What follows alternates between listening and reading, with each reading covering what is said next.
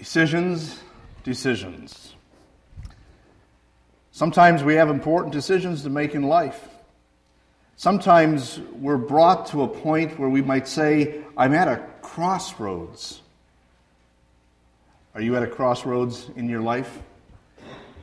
Where if we pictured it with a directional sign, you, you have to make a decision. You have to go one way or the other. Or maybe you're able to keep continuing on with in the same direction, and you don't have to really make a decision.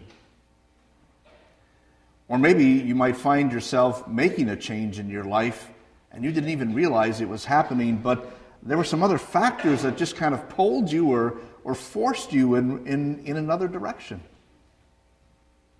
What do you do when you're at a crossroads in your life? In this series on cross examination, when we're looking at the role the cross of Jesus plays in our life. Does the cross make a difference for you when you're standing at a crossroads? Let's listen to these words from the Apostle Paul in Philippians chapter 3, in which he des- describes for us some different crossroads that face us and how the cross does make a difference. Only let us live up to what we have already attained Join together in following my examples, brothers and sisters.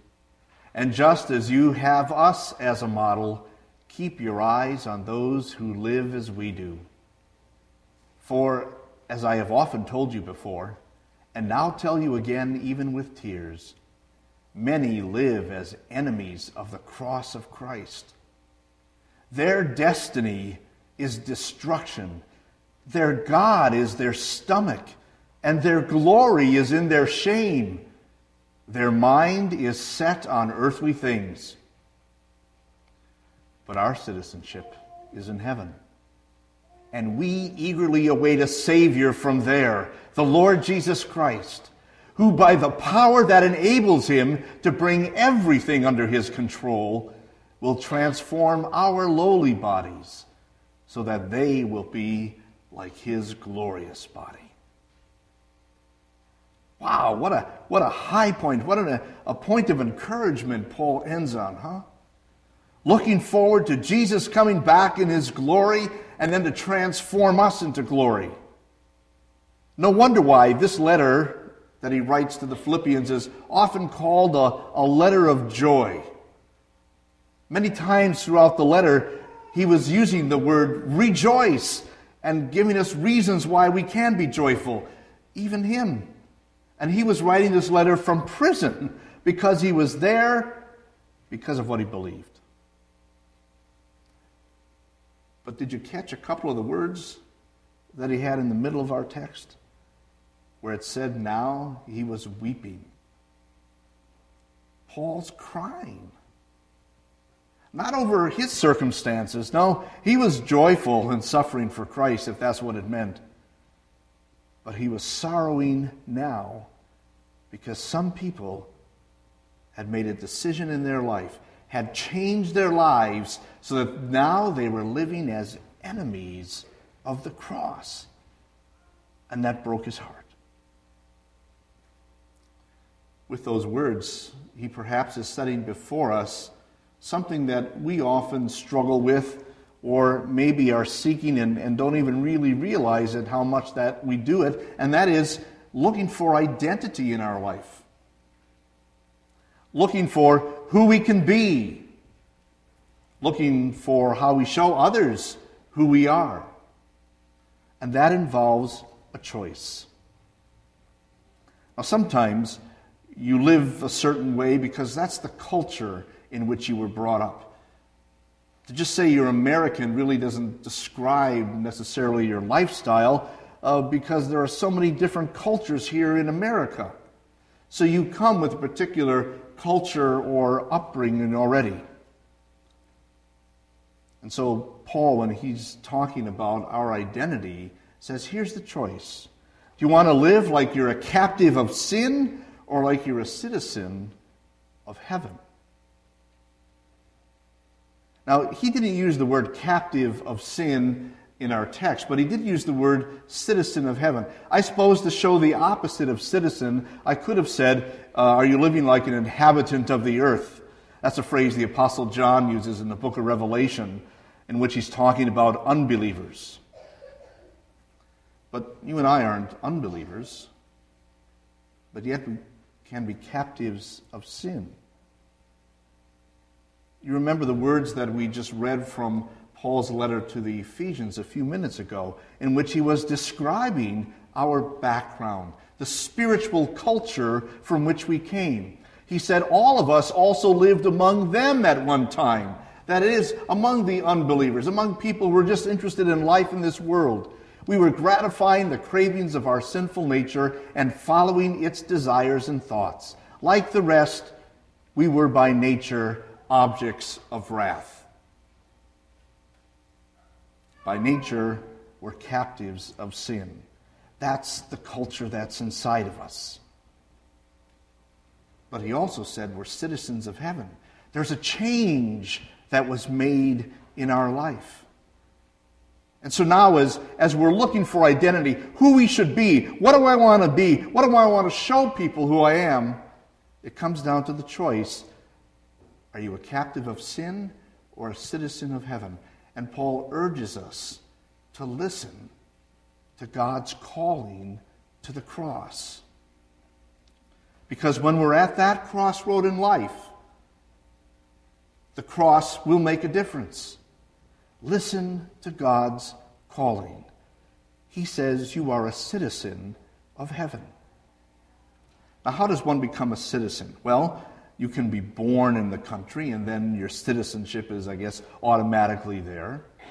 Or you can transfer in. You know, you, you come in and maybe you fill out some paperwork or have to take some tests, or, or you do something to show you now want to be and you qualify for being a citizen of this new place. So, how did we become citizens of heaven? By birth. You might say, wait, a minute, by birth? Pastor, you just said by birth, I'm a captive of sin.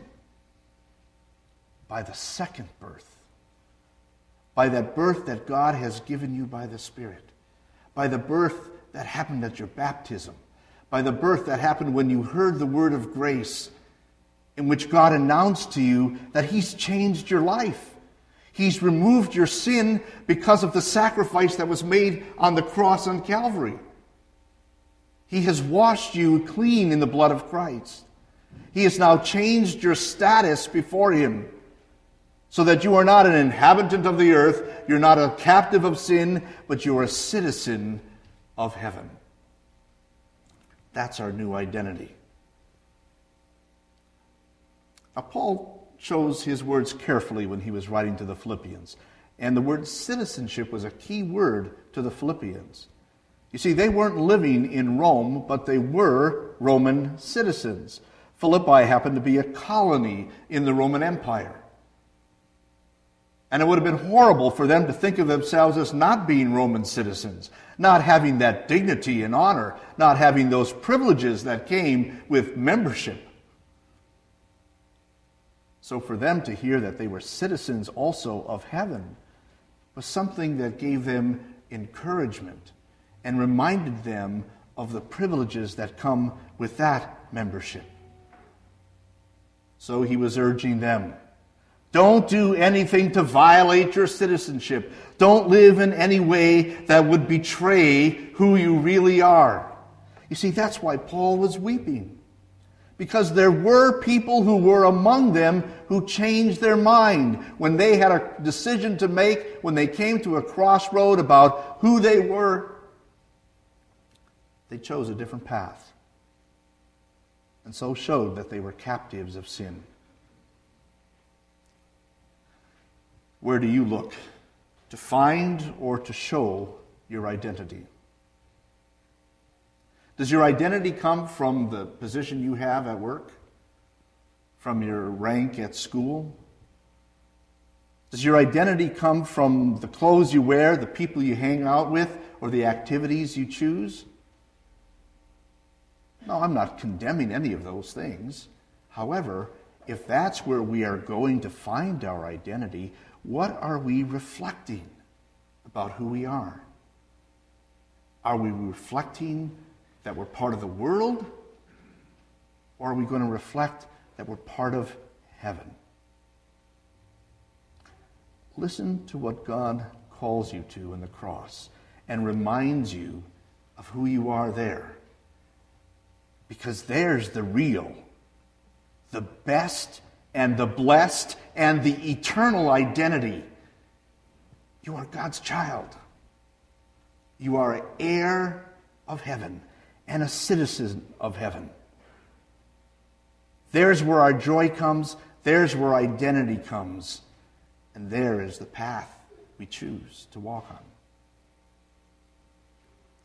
Now, sometimes we are faced with decisions that require us to make a choice. And, and sometimes we maybe are looking for some direction in life. What should I do? What's going to be of the best benefit for me? It could be something as simple as living arrangements, as we just heard exemplified here, or, or maybe something about a career or an activity or who you hang around with. There's a choice that has to be made again. Will you live like an enemy of the cross or like an imitator of Christ?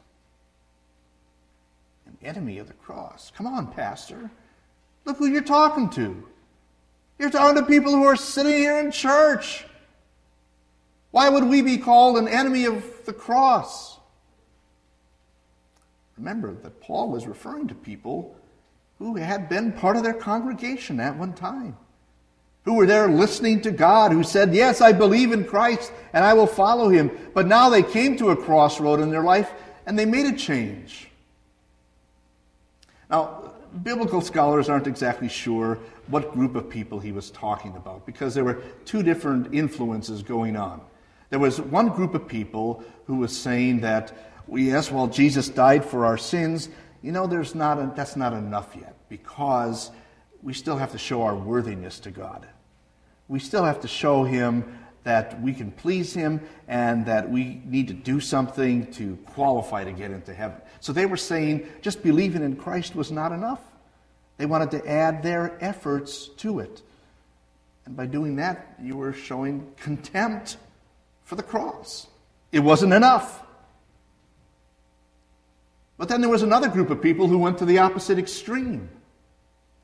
Since Christ has paid for my sins, and since there is nothing that I need to do to get into heaven, what does it matter how I live?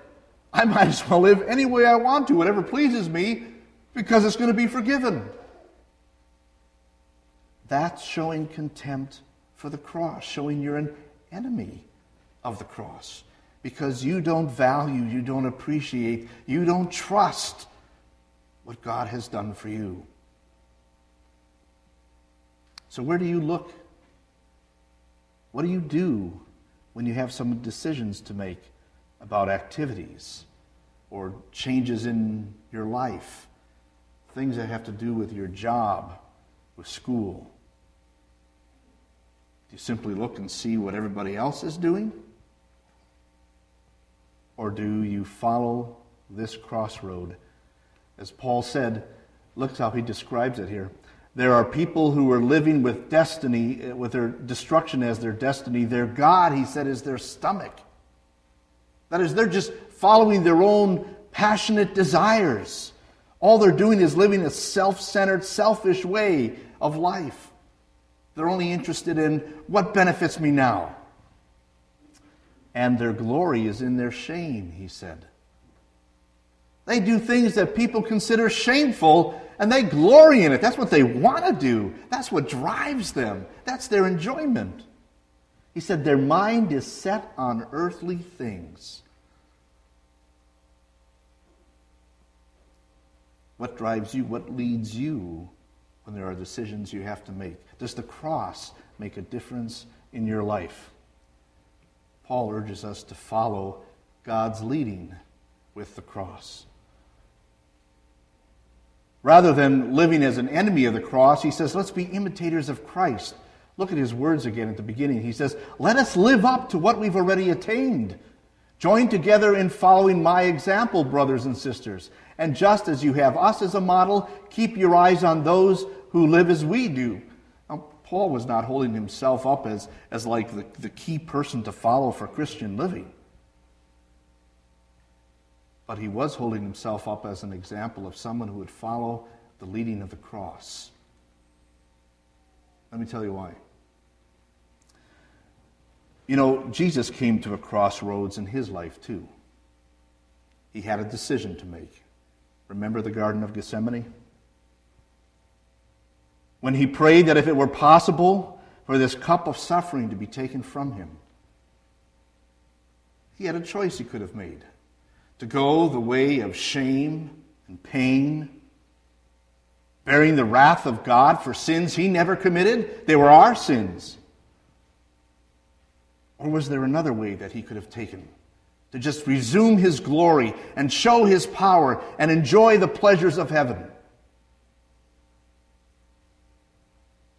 You know what he chose, and you know what he got.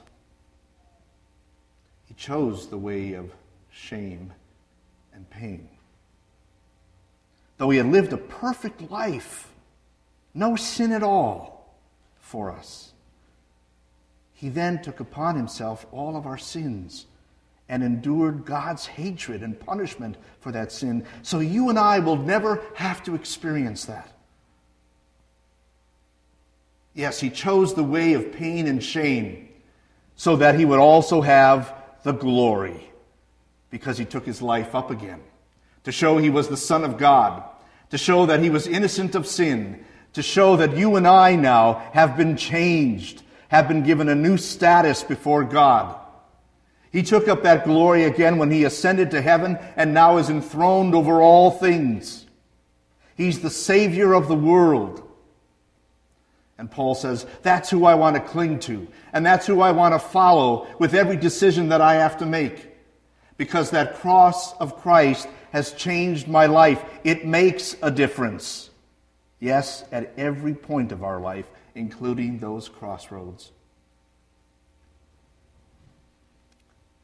You need some direction today? Or in the weeks coming ahead, some important decisions to make? Maybe you'll find yourself being influenced by others or pushed by people in a certain direction. Is it the right way to go? You might feel that you're looking at one of those signs on the street, you know, that shows you're at a crossroads. I have to go left or right now. What am I going to do? Well, how about look at this sign? There's a crossroad we want to be at. The crossroad that reminds us that our sin has been taken away. The crossroad that calls us to follow away from sin and to live in a way that glorifies God. Because that's the best way.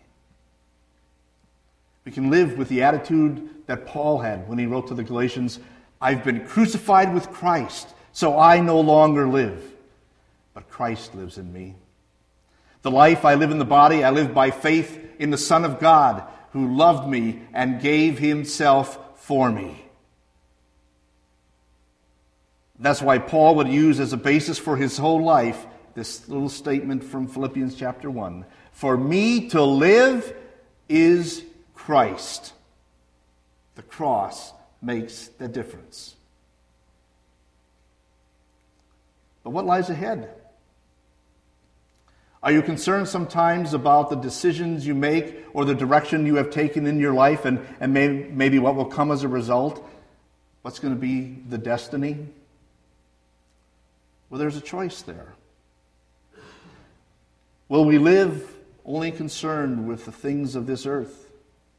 Or will we live in such a way that we know we have the security of heaven? There was a man in the Old Testament by the name of Lot. He was Abraham's nephew. And he was given a choice about where he could live. He chose to live in a valley that was green and lush. It would be good for feeding his herds and flocks. But it was also the area where the cities of Sodom and Gomorrah were. He chose to live there. And while his earthly concerns for his flocks were taken care of, he was on spiritual attack to the point where even his morals were worn down. So that at one time he said to the men of that city, Take my daughters and do with them as you please. Just leave me and my heavenly visitors alone. Now, we maybe can't change the world around us, but we can certainly be on guard against how the world may change us. Are we only concerned about what's good for our life here and forget that heavenly security? So, God calls us to look now to the promise that comes to us from the cross. That's what Lot's uncle, Abraham, did. God had given him the promise of that whole land of Canaan. And the scriptures tell us he lived there in tents, just moving around from place to place, no permanent home, because for him, the permanent home was the one that had permanent foundations heaven. Or we think of Moses, who could have enjoyed the riches of Pharaoh because he grew up in Pharaoh's household. But instead, he scorned all of those things so he could be identified with God's people because God had called him to be their leader and to lead them out from that slavery in Egypt.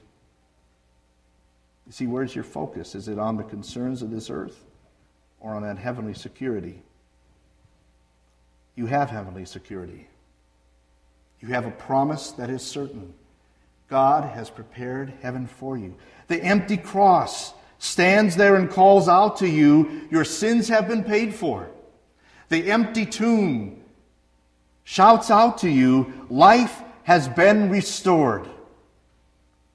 So now live in such a way to prepare yourself to receive what God has prepared for you.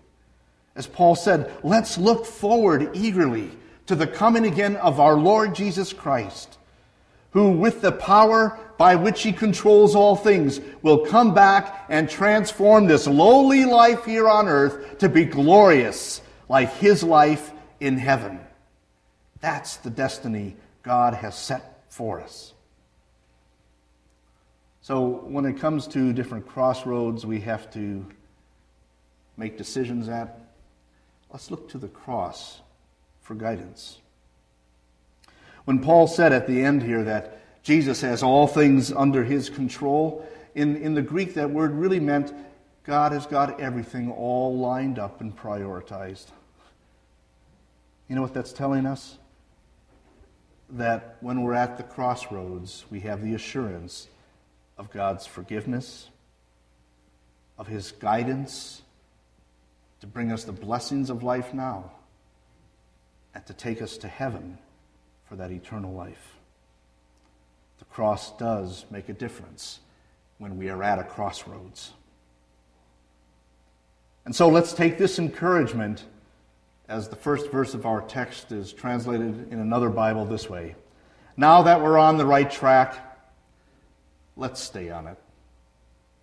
It's God's way in the cross. Amen.